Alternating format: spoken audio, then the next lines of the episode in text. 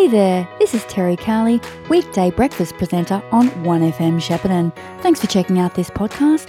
It was recorded live as part of The Brecky Show, which you can catch 6 to 9 a.m. Monday to Friday. We've all got to be a little more like Wendy. That was Australian country singer Hayley Marston with Wendy, and I picked that song because I've got a Wendy on next. Good morning to Wendy Ross. She is the Executive Manager of GV Hospice Care. A big day for GV Hospice Care today, Wendy. It is, Terry, yes. so tell us about what's happening tonight. Uh, we're having our official opening of our new building on the corner of uh, Wyndham and Balaclava Road.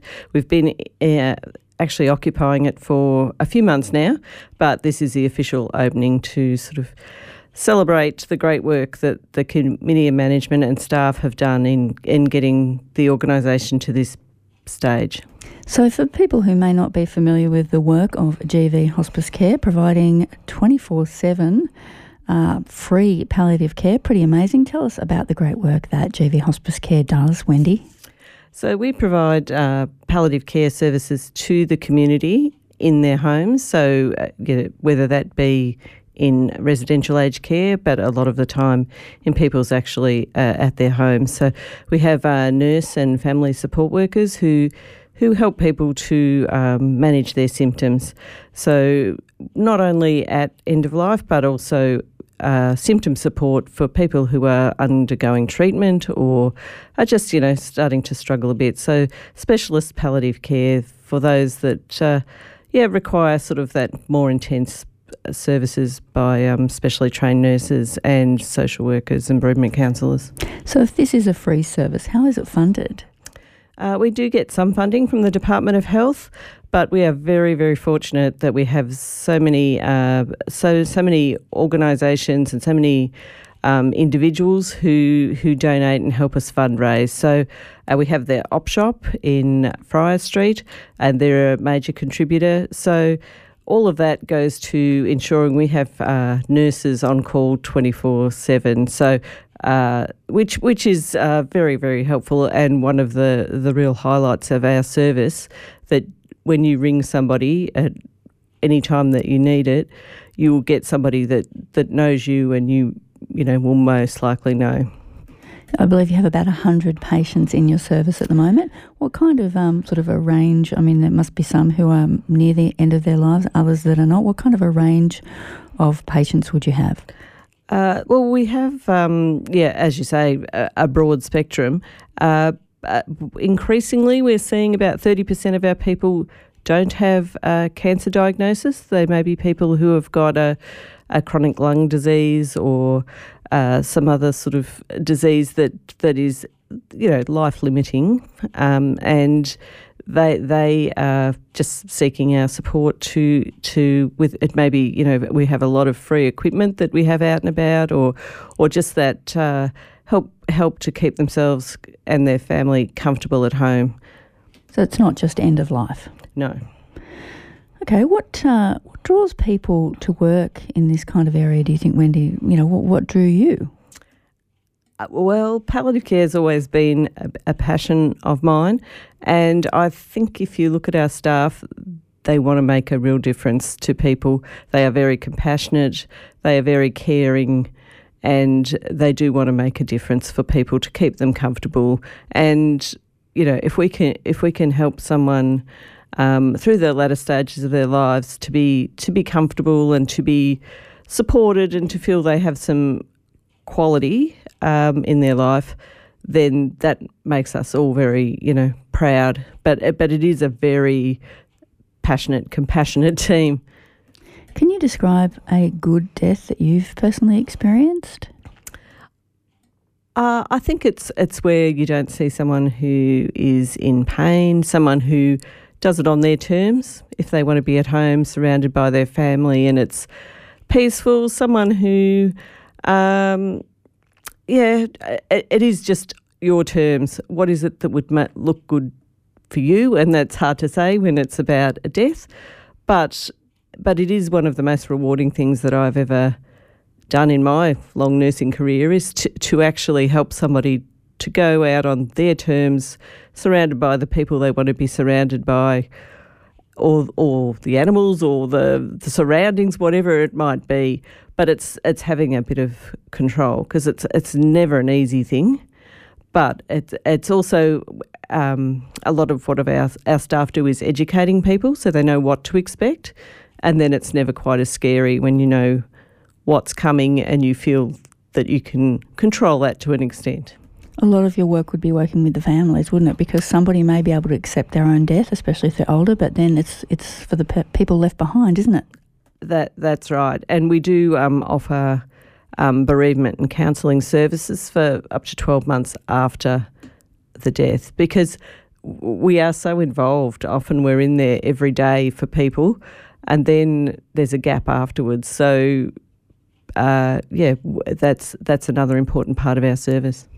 So, if people are listening today and they they know someone who may benefit from your service, or maybe they're thinking themselves, I mean, what would you? Is there sometimes a reluctance to reach out? Because I guess reaching out is is somewhat of an acceptance of what's to come, and that might be hard for some people. Yeah, look, uh, and I think that's something that we are trying to work on. That people maybe get referred earlier. Sometimes people aren't appropriate because things are under control, and and there's not much else we could offer but other times there would be, and and often you see people come maybe a bit too late. What what we do do is we might have somebody come along while they're undergoing treatment, but are having trouble with pain or nausea, and they would. Uh, come onto our service, and then when it's all under control, they get discharged. And then later on, again, if they do need us again, it's probably a much easier transition for them to come back onto the service. So it, it doesn't always have to be about end of life, it can be about symptom support. So that's an important thing, I think. Yeah, okay. So, what should people do if they're thinking about re- reaching out? Just give you a call? Yep, happy happy to take calls. Um, yeah, if we're not the right service, we can probably refer you on to where you could get some of the help, but but often we can help sort of manage and, and support and guide. So, so it's very much like they've still got their doctor. Yeah, this oh. is, and obviously the doctor isn't available twenty four seven. So it must be must be so reassuring to know that even if you're not needed, but that, that psychologically that you are there, that you are at the end of the phone. And if I if I rang up at three a.m. and said I was having trouble, like would someone come out at three a.m.? Uh, not always. We try to, we try to plan in advance so that we're not sending our nurses because often they have to work the next day. But if if it if it was urgent, yeah, they are there and they they can come out. But we try to do a lot of um, anticipatory planning so that we're not getting to that point, and and that is the point uh, that I think we do really really well. And we do, as you mentioned, we work really closely with the person's GP and their specialists. So that that's you know uh, we we don't have a doctor on staff, but we work very closely with the local specialists and um, the GPs. You've mentioned nursing care and equipment, but the emotional support must be a key part of this. And that must take some special people to be able to do that. Yeah, we have got a great a great team, and um, certainly our our um, social worker family support team are amazing as well. So. Uh, I think that will be the way of the future with more multidisciplinary, uh, you know, staff coming on board because it is quite holistic, and you need to. And we we're sort of tending to get away from patients and saying clients because the family and the carers are our clients as well. Where it's a whole it's a whole uh, a whole support team that goes into this phase of somebody's life. So GV Hospice Care has been going since 1989, 33 years now, which is amazing and the building, uh, new building is opening tonight, uh, as we said.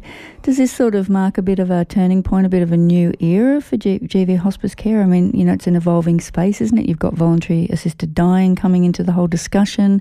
What, where do you see palliative care going in future locally? Uh, the, the the numbers are growing, and so we sort of uh, see that that our new building will be a palliative care care hub for the region. Uh, we've got clinical rooms there, so our local specialist palliative care physician um, attends once a week. There's there's options. We've got support groups that that happen there. We've got uh, some training for staff coming up. Hopefully, there'll be some training in the new year for carers. So I, th- I think it's it allows us to expand and do a lot more in the area.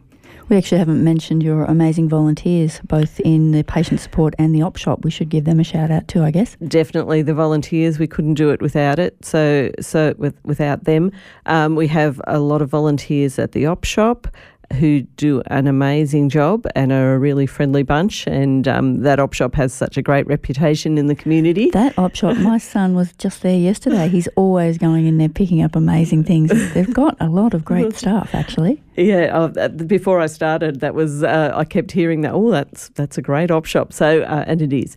And then we have our um, patient care volunteers. So they are someone who are specially trained and they will go in and support someone who is on our books and, you know, just can maybe give the carer a break or just a fresh face or uh, can you know do little things to support might take someone fishing what whatever it takes for that person to have a, a better quality of life because that's what we really are about so people can call you on five eight double two double zero six eight. That's right. Or they That's can go to your website. Just uh, I guess Google GV Hospice Care. Yep. You're also on Facebook.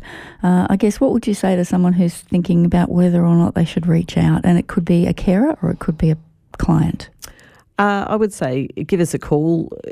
If we're not the right service for you, we'll try to guide you where you could go. But yeah, please call us when you have a query, when you just want to know, because uh, we are there to support you. That number again for GV Hospice Care Service, it's five eight double two double zero six eight. Maybe write it down. You may not need it now. You may need it in future. But uh, they're a very friendly bunch, so give them a call. Thanks so much for your time this morning, Wendy.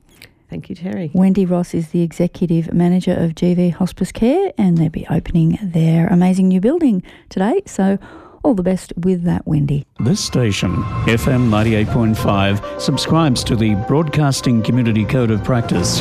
The Code of Practice is a set of agreed standards that have been developed by community radio stations across Australia. They reflect the unique principles of community broadcasting and guide stations in a whole range of activities, including complaints handling and Australian music content. If you'd like a copy of the code, please contact us during business hours and we will mail a copy to you. Segway Power Sports ATVs, UTVs, and SSVs are now available at Shepparton Motorcycles and Power Equipment. The Fugleman UT10 petrol UTV is one tough machine. Muscular and capable with a high power to weight ratio. The Fugleman UTV is designed to lighten your workload and make those trips around the paddock a blast. Contact Brendan at Shepparton Motorcycles Purcell Street or Paul at Shepparton Motorcycles and Power Equipment Benalla Road or visit our website sheppartonmpe.com.au and check out the Segway Power Sports range today. LMCT 11819. 1FM sponsor. A mosquito plague is currently raging across the 1FM listening area. To make things worse, the mozzies can carry diseases like Ross River fever, Barmah forest virus, and the potentially deadly Murray Valley and Japanese encephalitis. So prevention is our goal here at Jason's Pest Control. We have sonic mozzie repellers. They emit a sound wave that only the insects can hear, and the mozzies simply leave the area. No smoke, no smells, and better yet, no mozzies. With a 100% money back guarantee, call Jason's Pest Control now. 1 800 599 699. 1FM sponsor. The Stanhope Family Hotel is your home of good old fashioned country hospitality with delicious, good sized hearty meals, including char grilled steaks cooked to perfection, a variety of parmas with specialty sauces, a good choice of seafood dishes, pan fried or crispy battered, beef and chicken schnitzel burgers with a great selection of fillings, and pasta meals made the traditional way. Satisfaction is our guarantee, so why not pop in for a meal? On the Midland Highway for over 60 years, we also offer great times with all welcome to enjoy our quality live entertainment. The Stanhope Family Hotel, more than just a pub. 1FM sponsor. Hi guys, Peter Cardamone from Cardamone Real Estate in the beautiful Goulburn Valley. I love my sport and calling AFL footy is my passion. So he'll come from 12 metres. The Nana's worked as he brought it back. Oh, He's got yes. it. What a two. Real estate across the Goulburn Valley is booming, increasing 30% over the past 12 months and a rental yield of over 5%. It's time you invested into the Goulburn Valley. Call me, Peter Cardamone, to chat all things real estate. Visit cardamonerealestate.com.au and right across the Goulburn Valley from Shep, Kialla, Mooroopna, Toolamba and Tatura, you're in Cardamone country. 1FM sponsor. You've been listening to a 1FM podcast.